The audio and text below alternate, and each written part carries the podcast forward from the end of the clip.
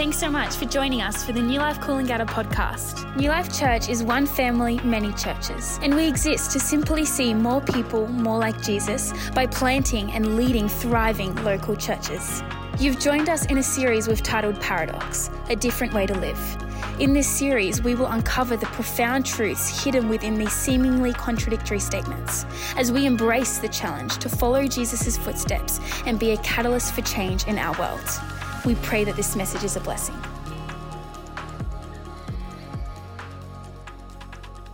New Life Coolangatta, so excited uh, as always, to be here this morning sharing the Word of God, opening up our scriptures and discerning what it is that perhaps God wants to say to us through His Word that He wrote as we gather in obedience. Um, if you have your Bibles, I'm going to invite you to go ahead and open them up. We're going to the Gospel of Matthew, chapter 5, verse 1. And whilst you turn there, if you haven't met me before, my name is David Schembri, and I get the pleasure of being one of the pastors here at New Life Coolangatta. And if you haven't met me, it might just be because you're here for the first time. So as you grab your free and delicious coffee downstairs for, for being here the first time, come and say hi. I'd love to get to know you, hear a bit of your story.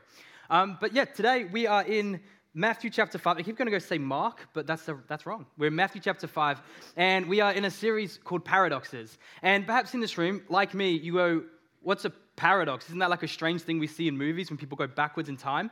And um, at least that's what I said. And uh, I went to the Oxford Dictionary. Actually, Alex went to the Oxford, Oxford Dictionary, and this is what it said A paradox is a seemingly absurd or contradictory statement or proposition, which, when investigated, may prove to be well founded or true. It's something that seems wild, unbelievable. There's no way this can fit into what I expect and what I know of reality. But when you look into it, you find out actually that's where reality sits. That is what is true. And it makes a, a, heap of sense that when Jesus, God Himself, steps into our world to bring His kingdom and to teach us a better way of being human, we hear a whole collection of these paradoxes. And we find so much of what Jesus says to be statements that at first we hear and go, that's unbelievable. Live to die? What? That make give to gain? How, how can I give and get? No, giving is losing. Now, but not yet?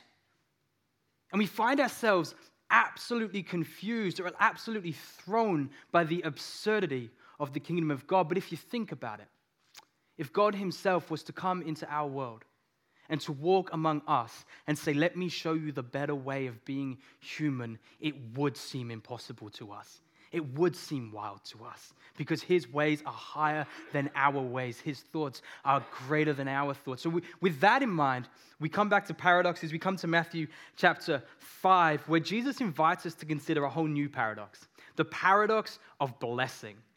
And I just want to be upfront here. I started reading the Beatitudes thinking this is going to be a great sermon. I cannot wait to write it and study it. And then I got through the first um, beatitude and realized I'd written a whole sermon just on the first beatitude alone and thought, man, we need to do a series on this. Um, but today we, we are. We're going to go over the whole thing and look at it and see how in the beatitudes, Jesus is revealing a deep and beautiful manifesto for what it is to be a kingdom people. Read it with me. Uh, Matthew 5, verse 1.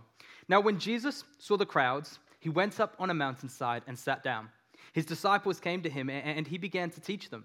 He said, Blessed are the poor in spirit, for theirs is the kingdom. Blessed are those who mourn, for they shall be comforted. Blessed are the meek, for they will inherit the earth. Blessed are those who hunger and thirst for righteousness, for they will be filled. Blessed are the merciful, for they will be shown mercy. Blessed are the pure in heart, for they shall see God. Blessed are the peacemakers, for they shall be called children of God. And blessed are those who are persecuted because of righteousness, for theirs is the kingdom of God. Blessed are you when people insult you, persecute you, and falsely say all kinds of evil against you because of me. Rejoice and be glad, because great is your reward in heaven, for in the same way they persecuted the prophets who were before you. Would you join with me in prayer? Almighty God, I thank you that when you came to this earth, this is what you wanted us to know 2,000 years later. That God, when you came here and wanted to unveil the wonder of your kingdom, the wonder of your glory, the beautiful things about who you are becoming available to us, God, this was a part of it. Which means within these words, there is something stunning and powerful and life bringing that has in its, uh, in its embodiment the power to change the way we view this world and to liberate heal and bring life to this world. I pray today, God, would you set us free from the accidental uh, apathy to just read and, and kind of move on? Spirit of God, would you speak to us? Spirit of God, more of you, less of me. Would you make your words known? Would you make your truths known? God, we praise you that you are here and working and that we may be a people because you've made the promise that are confident in your goodness available and on display today. Lord, be praised. Jesus, in your mighty and perfect name we pray. Amen. Amen.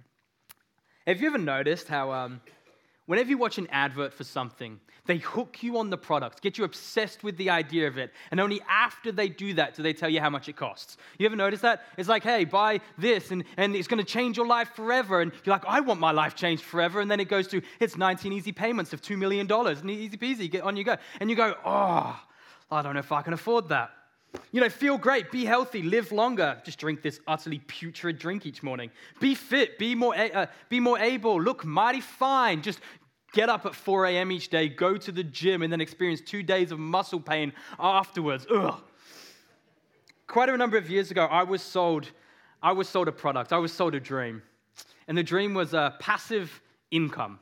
Now, if you don't know passive income, passive income is essentially where you set yourself up with a bunch of assets, and because you've done that, right, your money just money just comes into your bank account pretty much for free as a consequence for those assets you've set up. And I thought, free money. All right, I'm in. So I, I, went with a good friend of mine, went to this seminar where the, all of the speakers were remarkably wealthy. So what do I think? Well, this clearly works. And so we sat there, we listened, we got our own little mentor, which was the same person who roped us into the idea to begin with. And sure, every time we sat down with them, it was a little strange that they mentioned this is not a pyramid scheme. But I mean, who notices red flags when there's free money on the table? Am I right? And so, you know, we got there, we listened to what she had to say, our mentor, and we got to a point where I said, Look, what's the ploy? What's the secret? How are you going to make me rich quick with almost no work at all? I'm so excited. And this is what she said. She said, Hey, find, your, find all your family and all your friends. Heck, call the whole phone book and get them to sign up under you into this not a pyramid scheme scheme and then you boom, you're rich. I was like, well, I guess we can give it a go once, whatever. So we get a bunch of our friends, we have this meeting, we, we get them into our, into our lounge room, and we do hospitality, blah, blah, blah. We share all of, all of these great points that sounded really good when a rich person was saying it and kind of sounded really lame when I said it. But that's fine. We, we got through all of this, and at the end, I just said, hey, uh, who, who, wants to sign up? Any questions? And one of my really good friends uh, kind of hesitantly stuck his hand up and was like, is this a pyramid scheme? And as you can imagine, uh, nobody signed up, and we didn't make millions, and here I am. But um, comfort, security, justice, mercy, intimacy with God, confidence as His children, all bookended in citizenship to His good kingdom. I hear these things and I go, I want these things. I, I really want these things. How, how do I get them? What's the catch? What must I achieve? What must I do? Because when I first read the Beatitudes, I read them like I have to tick off. It's a spiritual to do list, a Christian achievements box a law that I can't break if I want to experience all those blessings. But I tell you, God's kingdom doesn't work like the advertisement business, right? God's kingdom, in fact, you go meet Jesus who comes up and he goes, hey, hey, hey, stop signing up so quickly to my kingdom. Count the cost. Count the cost. Don't sign up so quickly. He actually tries to help people understand and know that his kingdom isn't this advertised utopian idea that in the end actually leaves you empty. And so it sounds like law.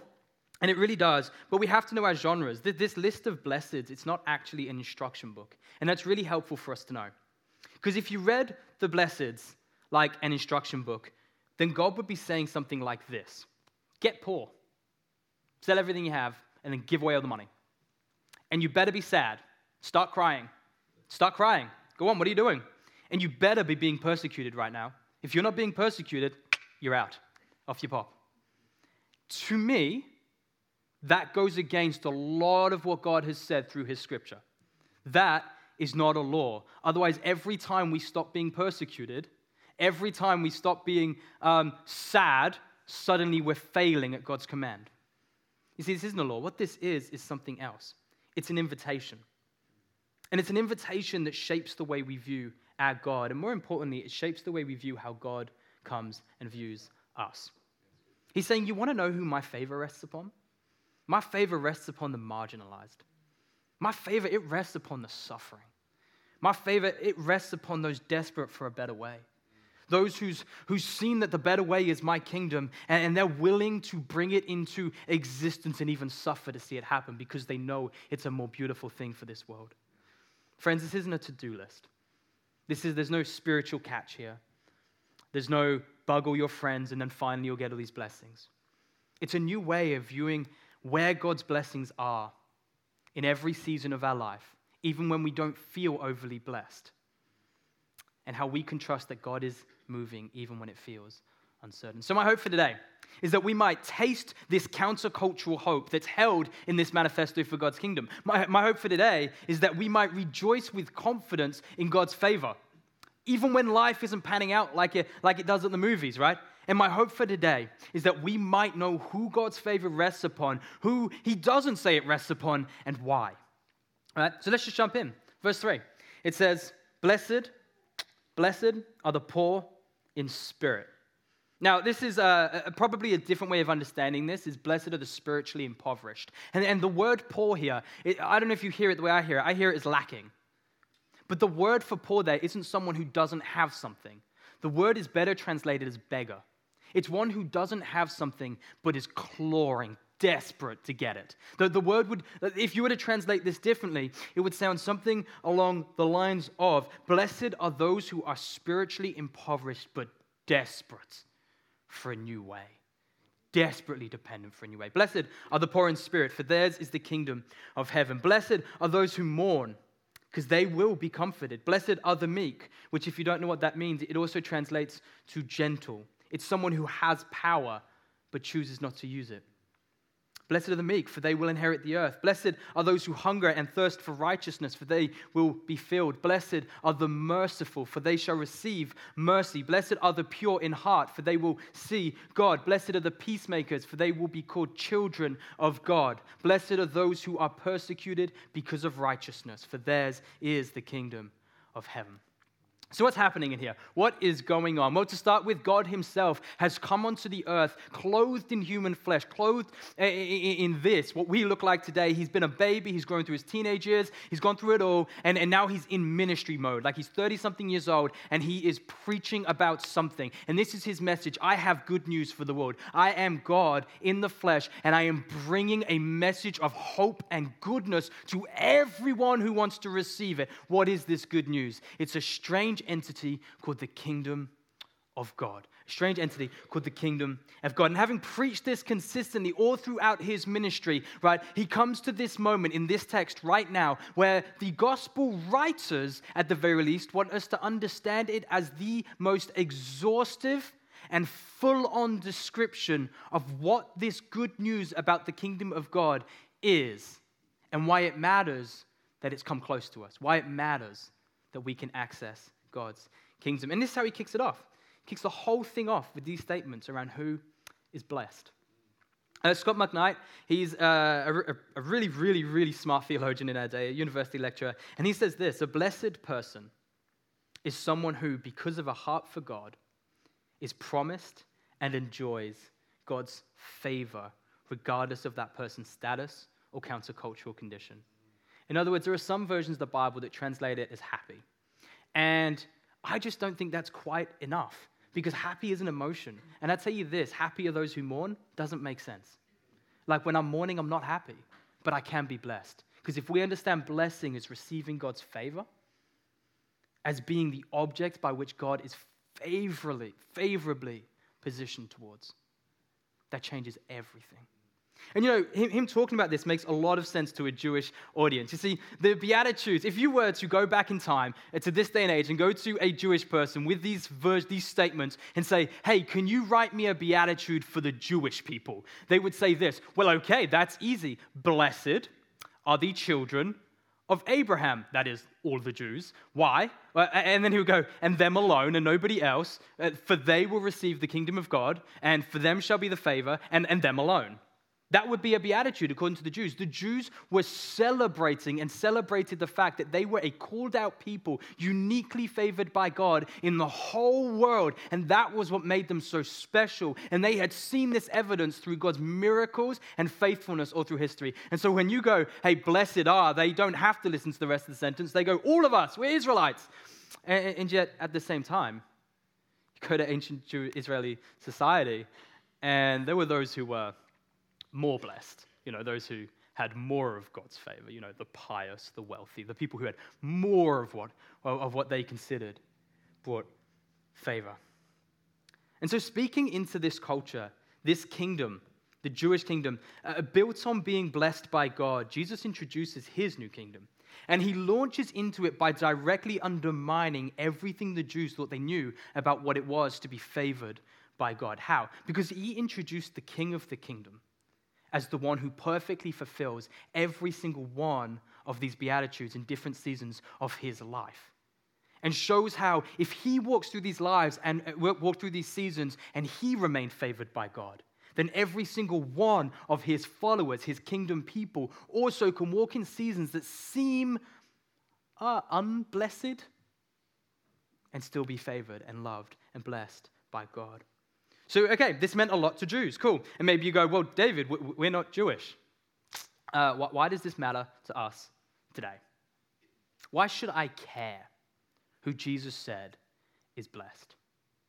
And here's what I think if we view God's blessing, if we view God's blessing as something over here, then we will spend our whole lives feeling unloved, unwanted, uncared for right? Until God does this thing over here. But what if in the whole season of life, you are wanted, you are loved, and you are seen, and God is expressing that favor through something on this end, on this side? What if God, the whole time, was in the business of showing you how much He loves you and how much He's for you, and we were all just looking in the wrong direction? Imagine spending our whole lives thinking God didn't like us, only to find out He was pouring out His love towards us, and we just didn't see it. Right? Crazy. So, we're going to do an exercise. We're going to do something a little bit wild, a little bit interactive. Uh, I'm going to give you 10 seconds. Everyone say 10 seconds.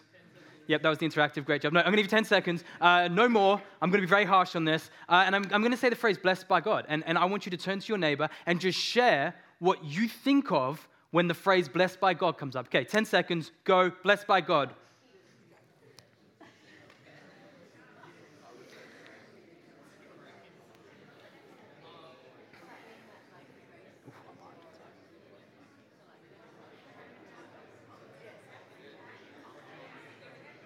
Awesome. Awesome. Hey, if you're still talking, you should stop. It has been 10 seconds. Awesome. Bringing it back in. Um, now, I couldn't hear most of what you guys said because there was a lot of voices all at once and I'm quite far away. But I asked a bunch of people throughout the week what their answer, what did they think when I said blessed, blessed by God? And I, I got essentially two collections of answers. Uh, the first collection I got was this those people who deserve a blessing, those people who meet the prerequisite for a blessing, you know, holy people, godly people, people who, um, you know, are spiritually rich, those kinds of people. And then the second, that was like three in 10 people. And then the other seven in 10 people would, would say something along the lines of this someone who God gives things to, someone who's been blessed with riches, someone who's been blessed with things and stuff and health and so on.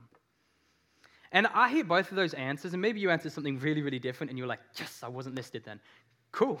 But I hear both of those answers uh, intrinsically highlighting that we, like the Jews, have a preconceived idea of what it means to be blessed by God.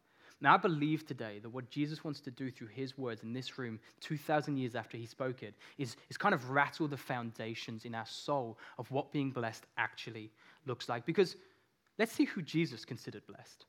And I wonder if anyone in the room considered, thought of these things. Jesus considers blessed. If he was to answer this question, he'd say, Well, I see blessed uh, the poor in spirit, because theirs is the kingdom of heaven. I see blessed those who are mourning right now, because they're going to be comforted. I see blessed those who are meek, because they're going to inherit the earth. I see blessed those who hunger and thirst for righteousness, for they will be filled. I see blessed the merciful, which means those who treat people better than they deserve, because they will be shown mercy. I see blessed the pure in heart, because they will see God. I see blessed the peacemakers, that is, those who join in God's mission of reconciliation, that is, bringing shalom into this world, for they will be called children of God. I see blessed those who are persecuted because of righteousness, for theirs is the kingdom of heaven. So, how does God's kingdom in the scripture challenge us? How, why does it matter who Jesus says is blessed? I think the first thing we've got to do is, is actually, as we read through the scripture, recognize who he doesn't say is blessed. Recognize who he doesn't mention is blessed. Two, two groups uh, successful and rich people. You know, the health, wealth, and prosperity kind of people. Like successful and wealthy people, he doesn't mention in here. Just a fact. And then on the other side, he, he doesn't mention culturally holy people. Remember, in his day and age, there were temple priests, there were the Pharisees, there were the Sadducees. There were so many people in his day and age that were living outwardly a holy life before their culture, and he doesn't mention any of them. So just noticing who isn't mentioned. And I, I don't think that's to say that these people aren't blessed. I think what it's saying here, I think what's happening is that there's a glaring statement being made by Jesus by not saying they're blessed. I think he might be saying that if we measure our place as blessed by God by those standards, if that's the way we perceive whether we're blessed, we're actually going to find ourselves vastly more hurt and, and vastly more wounded throughout life. So, hmm, I had a thought, it threw me. I know for myself, though, that these are the two groups that I naturally gravitate towards. Uh, and, and I'll give you some examples when I walk through life. If I walk through life and I see someone having something that I've been praying for, what's the first thing I think? I go, God, why did they get it and not me? Are they more spiritual? Are they more holy? They, well, you know what? Yeah, they're probably actually not as much of a sinful person as me. Or, or, or maybe I go, I, I see someone else, I see something I want, and I go, God, I want that thing. Would you bless me with it? I go, I want that thing, my God. Do you love me enough to give it? And I might not say it so overtly, but there's a sense in my soul where I tie God's love towards me uh, to those blessings, uh, th- those riches. Right?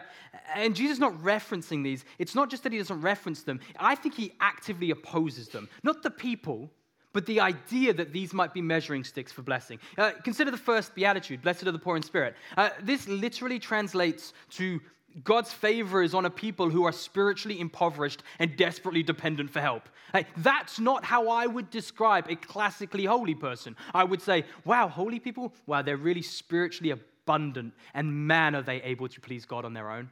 Right? That's the kind of way we view these holy people quite naturally. And in the Gospel of Luke, he doesn't even say, Blessed are the poor in spirit. He just says, Blessed of the poor, which means without the spiritual connotation, it would almost certainly refer to economically impoverished people. Blessed are those financially struggling beggars.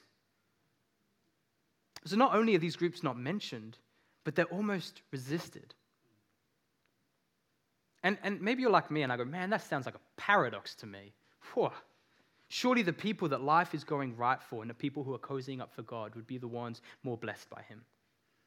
And here's what I want to remind us a paradox is a statement that sounds false, but on further inspection turns out to be true. And I think that's what's happening here. Because what we're uncovering is one large paradox that I've, got, I've split into two sections. The first, the paradox revealed in who's missed, and the second, the paradox revealed through who's included, which together, I believe, change the way we understand how God blesses. So, how do we make sense of who Jesus misses? To, start with, rich and successful people. I mean, I'm going to start with this. If we measure the richness, uh, our riches, our success, our success, our health, uh, as the measure by which God blesses us, that is for us to say that having stuff and success intrinsically aligns with having God's blessing. It, and what it implies is that we truly believe that riches and worldly gain and all of that somehow satisfies some part of our soul. It's that we truly believe that it heals, completes, and brings value to our lives. Or, in other words, we believe the sales pitch of worldly stuff and worldly gain. If you just buy the next iPhone, let me tell you, whew, you will be a happier person and your life will be more convenient. And boy, will people think you're cool. And suddenly that will make you more whole. And we go, sweet, buying a new iPhone. That's another two grand I didn't have to spend, right? Uh, but we buy into it. We buy into it.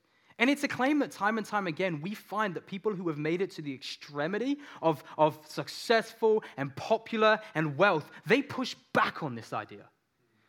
Their success and their wealth hasn't solved the heart issue. They're still rich and just still feeling depressed or empty or lost. Their appetite's unabated. Their satisfaction still out of reach. If only all could get rich and successful, says Jim Carrey, that they may all taste that it doesn't work.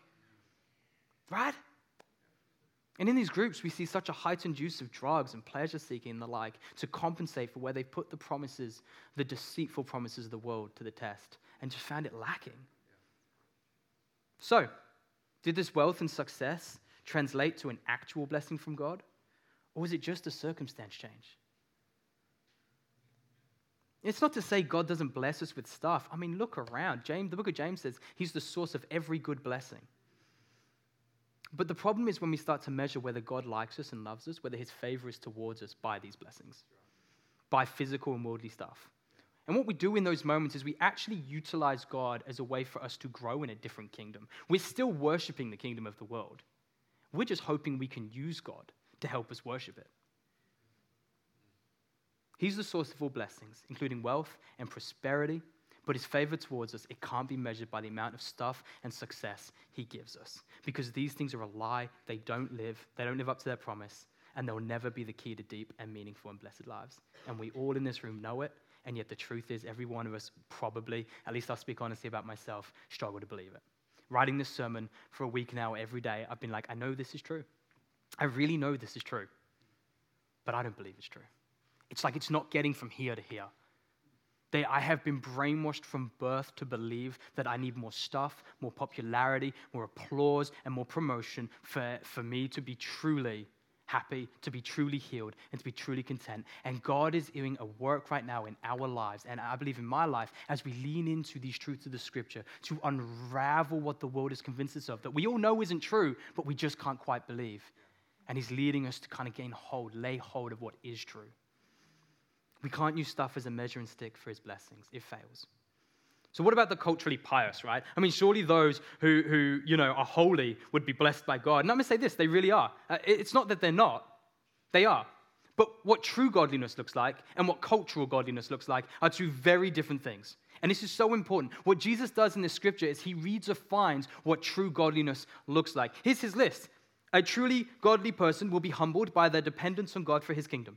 They will mourn sin and its destructive nature. They will show restraint and gentleness. They will hunger for what God defines as right. They will show mercy. They will st- stay pure. They will bring peace. They will endure when the hostility of this world takes its toll on them. But when we talk about holy people, I don't think many of us are thinking about those attributes. We think about sacrif- uh, evidence sacrifice, right? Spiritually alive. People who appear holy. And I'm not saying it's always true, but for all we know, this could be a farce. People using their religion for personal ambition and gain. And friends, that isn't holiness. And this is so important because God isn't so interested in how we present, He's interested in the depths of our hearts. He's not interested in who's pure of public works, who's pure of external expression. He's interested in who's pure of heart. The people who are pursuing holiness deep within the quietness of their inner person, that's the people God views as godly. And if this is the list by which we measure a truly godly person, then a godly person could be a fisherman that is desperate for deeper spiritual intimacy a tradie who's lamenting how much damage sin is doing in communities, a school teacher that chooses gentleness instead of harshness, a nurse who yearns for God's justice to abound in their world, a business owner who's treating everyone better than they deserve, an accountant who refuses the vileness of this world, a movie star who fights for people to know true peace, a parent who fights for God's culture, his right way to advance, even when toxic communities bash them for doing so, and so on. Because, friends, when it's not about an outward expression of godliness, it's about an inner reality. Every one of us can be a part of that. And this is why I'm excited for conference. Because conference this year and every year isn't about how the pastor's so renewed and you should be more like him. Renewal conference is about something else. It's about believing very deeply that we are the church. We. And together we go out into the world in the name of Jesus and we see places that are secular right now renewed by what God's doing. We see life come and we see hope come, and they come through paradoxes.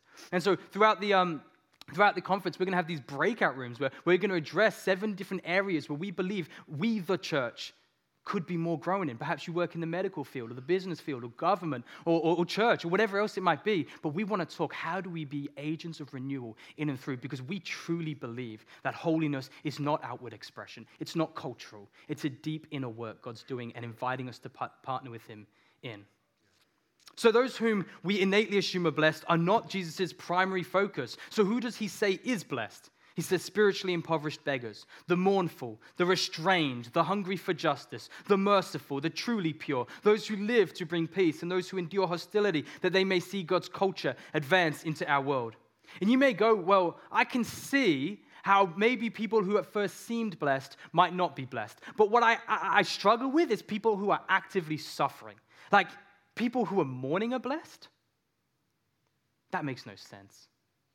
How do I engage the fact that in the midst of suffering, someone could be blessed by God? That, that just doesn't compute.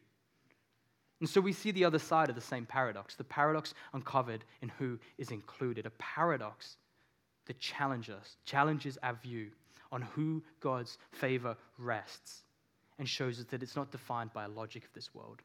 I see three reasons that, that, that could be made as we do further inspection on this for a, a case for why suffering leads to blessing, and why God, in God's kingdom, suffering leads to blessing. The first is that suffering actually isn't optional.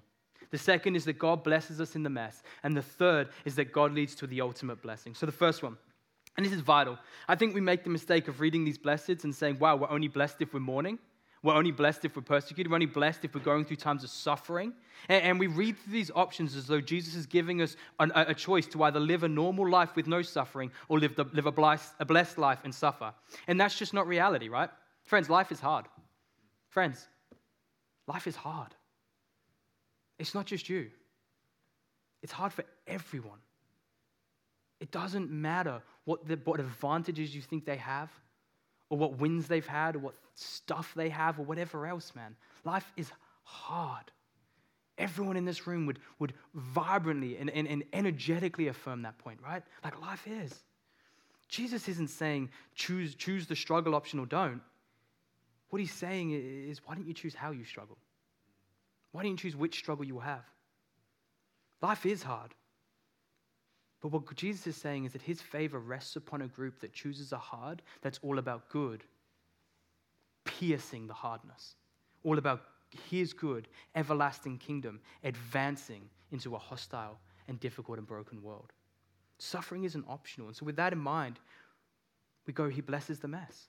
Because if we're all suffering anyway, right, there's only one hope, one name, that can pierce through the suffering we're going through. And in the midst of this hard, we find great liberty and great help and great peace. You see, God isn't bound up by suffering. He's able to take the sting out of it, even in the midst of it. It's one of his incredible miracles, incredible gifts, that when we don't have the things we think we need to be happy, somehow we find ourselves still happy when we have him. And anyone in this room who's walked through suffering and truly leans on God throughout it would agree to the fact that, there are, that, that most times when we, when we lean on him, he doesn't move physical mountains. What he moves is our own hearts. That we might feel a special intimacy and closeness to God that somehow, somehow, like somehow more beautiful to us than the pain is hard for us. And this isn't just a nice idea. This isn't just a good philosophy. This is truth. This is, this is my testimony. This is my story. You know, a few years ago, um, I, well, I mean, most of my adult life, I've battled with, with, with mental health struggles. I, have I've struggled. And, and, and a few years ago, I was just crushed by it. I was just feeling depressed. I was just so under and just felt weighed down. And I just couldn't shake it. And I remember after you know, a month or two of struggling this way, I, I came before God in prayer. And this wasn't a pious or a holy moment. I came before God in prayer because I wanted something from Him because I was about to lead a small group and I thought I should probably pray before I do that, right? And so I lean before God in this moment and I come to my knees. And I just remember in this moment as I, as I was praying, it was like God's arms. And it wasn't like a vision, it, wasn't, it was just this great sense I had that God's arms were just open and He just embraced me. And just for a moment, I, I, I, quite physically felt all the depression and all that difficulty lift off me. Like it just went. And I went, I was just, I, I was just sitting there in awe and in worship. And my first thought is, why don't you do this for always? Why is it here at all? My first thought was antagonistic towards God. But I felt in the midst of that, what God brought to me was a promise. I, I see you. I'm still with you. I know the weight of this can sometimes blind you to me, but I'm here. And I'm just going to bring you through this for a short while longer, and then you'll be okay. And I stopped praying. And this depression, it came back. And I felt it again, and it was heavy, and it was hard. But it couldn't undermine that intimacy I just had with God. It couldn't undermine that promise I just experienced with Him. And in fact, in fact, the opposite that experience with God undermined the damage of the pain and the suffering. Because it's been, it's been years since then. And I know how often I look back, and I, I know within my soul that that was a moment that God intervened on my life. I know it because I, I was there. I felt it. It was real. And I can look back to that and I can go, I don't know what's happening in my season right now, but my God has alleviated my suffering before. He sees me, He is close to me, and He will walk me through this. And it has been great encouragement. And though the pain of mental health struggles was still real, I had a beautiful, beautiful God and truth in the midst of it. His favor was turned towards me. Friends, this isn't a nice philosophy. This isn't some nice idea. This is a reality that it's not just me. I know there are stories all across this room of people who have experienced and tasted a special closeness, a special favor, a special blessing of God, even when life hurts. This is who God is. He cares. He just cares. When we turn to Him, what we learn is that He is good and He is faithful. He comforts, He gives security, he gives justice. He gives mercy. He gives identity. He gives his close intimacy. That wasn't a random list of things, that was the Beatitudes. That was his promise.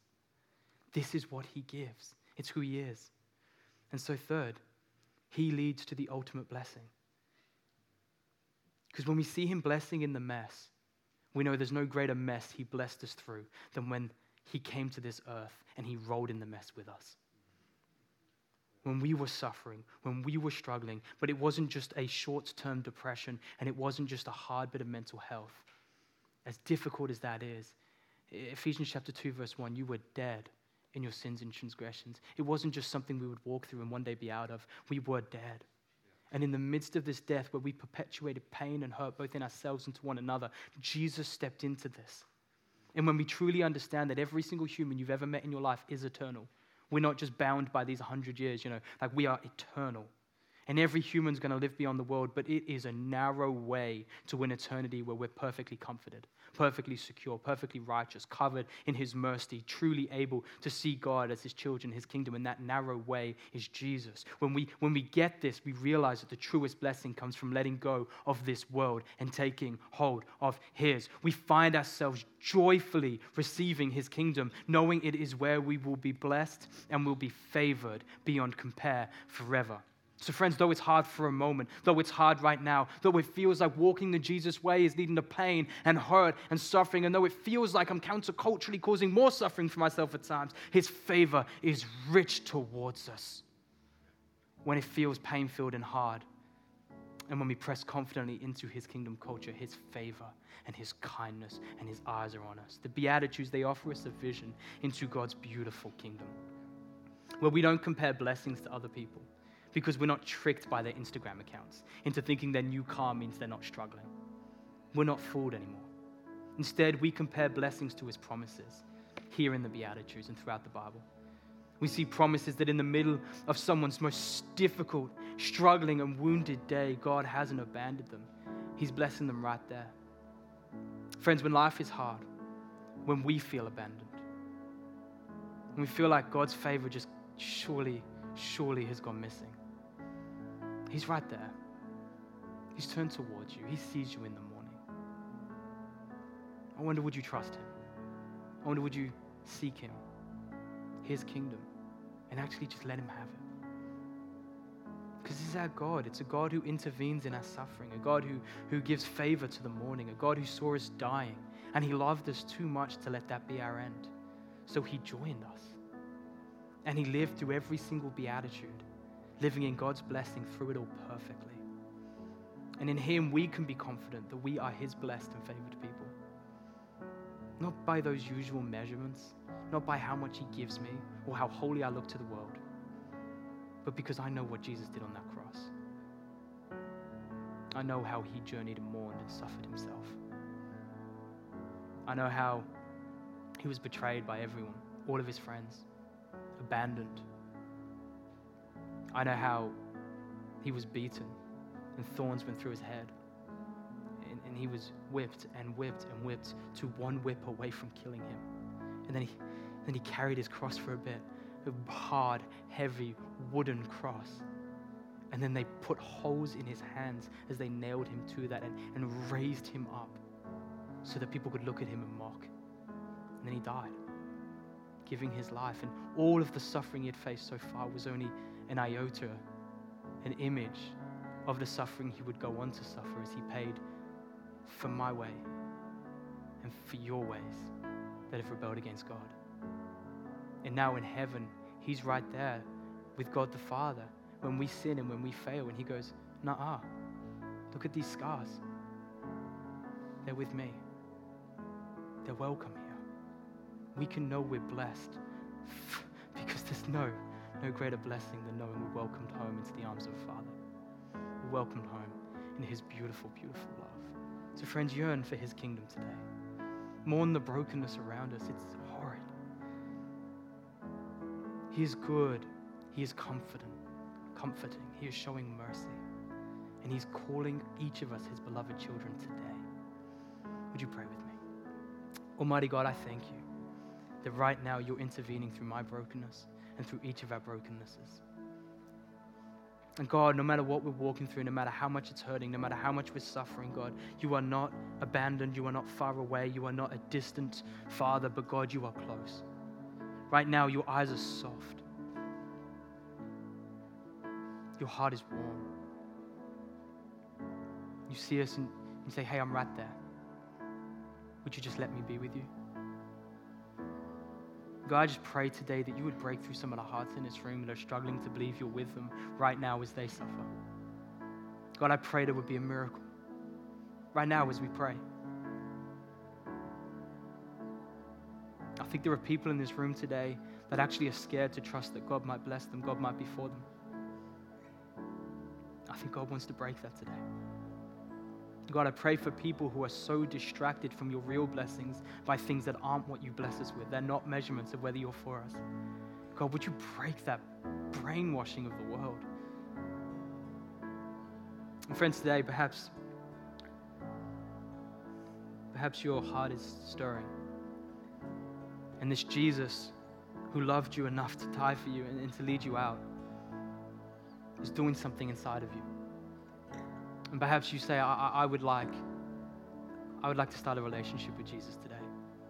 I just, I don't know all of what it means. I'm not sure how that goes, but I want to move closer. And so, with all eyes closed and with all heads bowed, I want to give you an opportunity to respond. If today, for the first time in your life, you want to make a decision to follow Jesus, or perhaps you've walked away and want to come back, just raise your hand so that myself and a member of my team can see. Come on. Come on. Praise the Lord.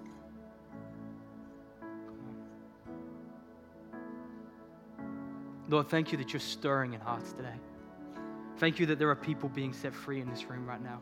Christians uh, holy, growing in holiness. Non Christians coming towards you. That, Lord, you are moving with your beautiful and perfect spirit because that's who you are. Your favor is upon this room, your favor is upon each of us. Jesus, would we leave this place not with the not with the apathy of a church service, but God, with a true intimate connection with you. Jesus, thank you that you paid it all, and you made the way, and you've called us home, and you are faithful, and you never fail. You are the confident rock which we stand on. We praise you, Jesus. In your mighty name, amen. Thanks again for listening to the New Life podcast. If that stirred something within you or you would like prayer, you can head to church.nu forward slash prayer or contact us through our Instagram or Facebook page. We pray that you have a great week. Be blessed.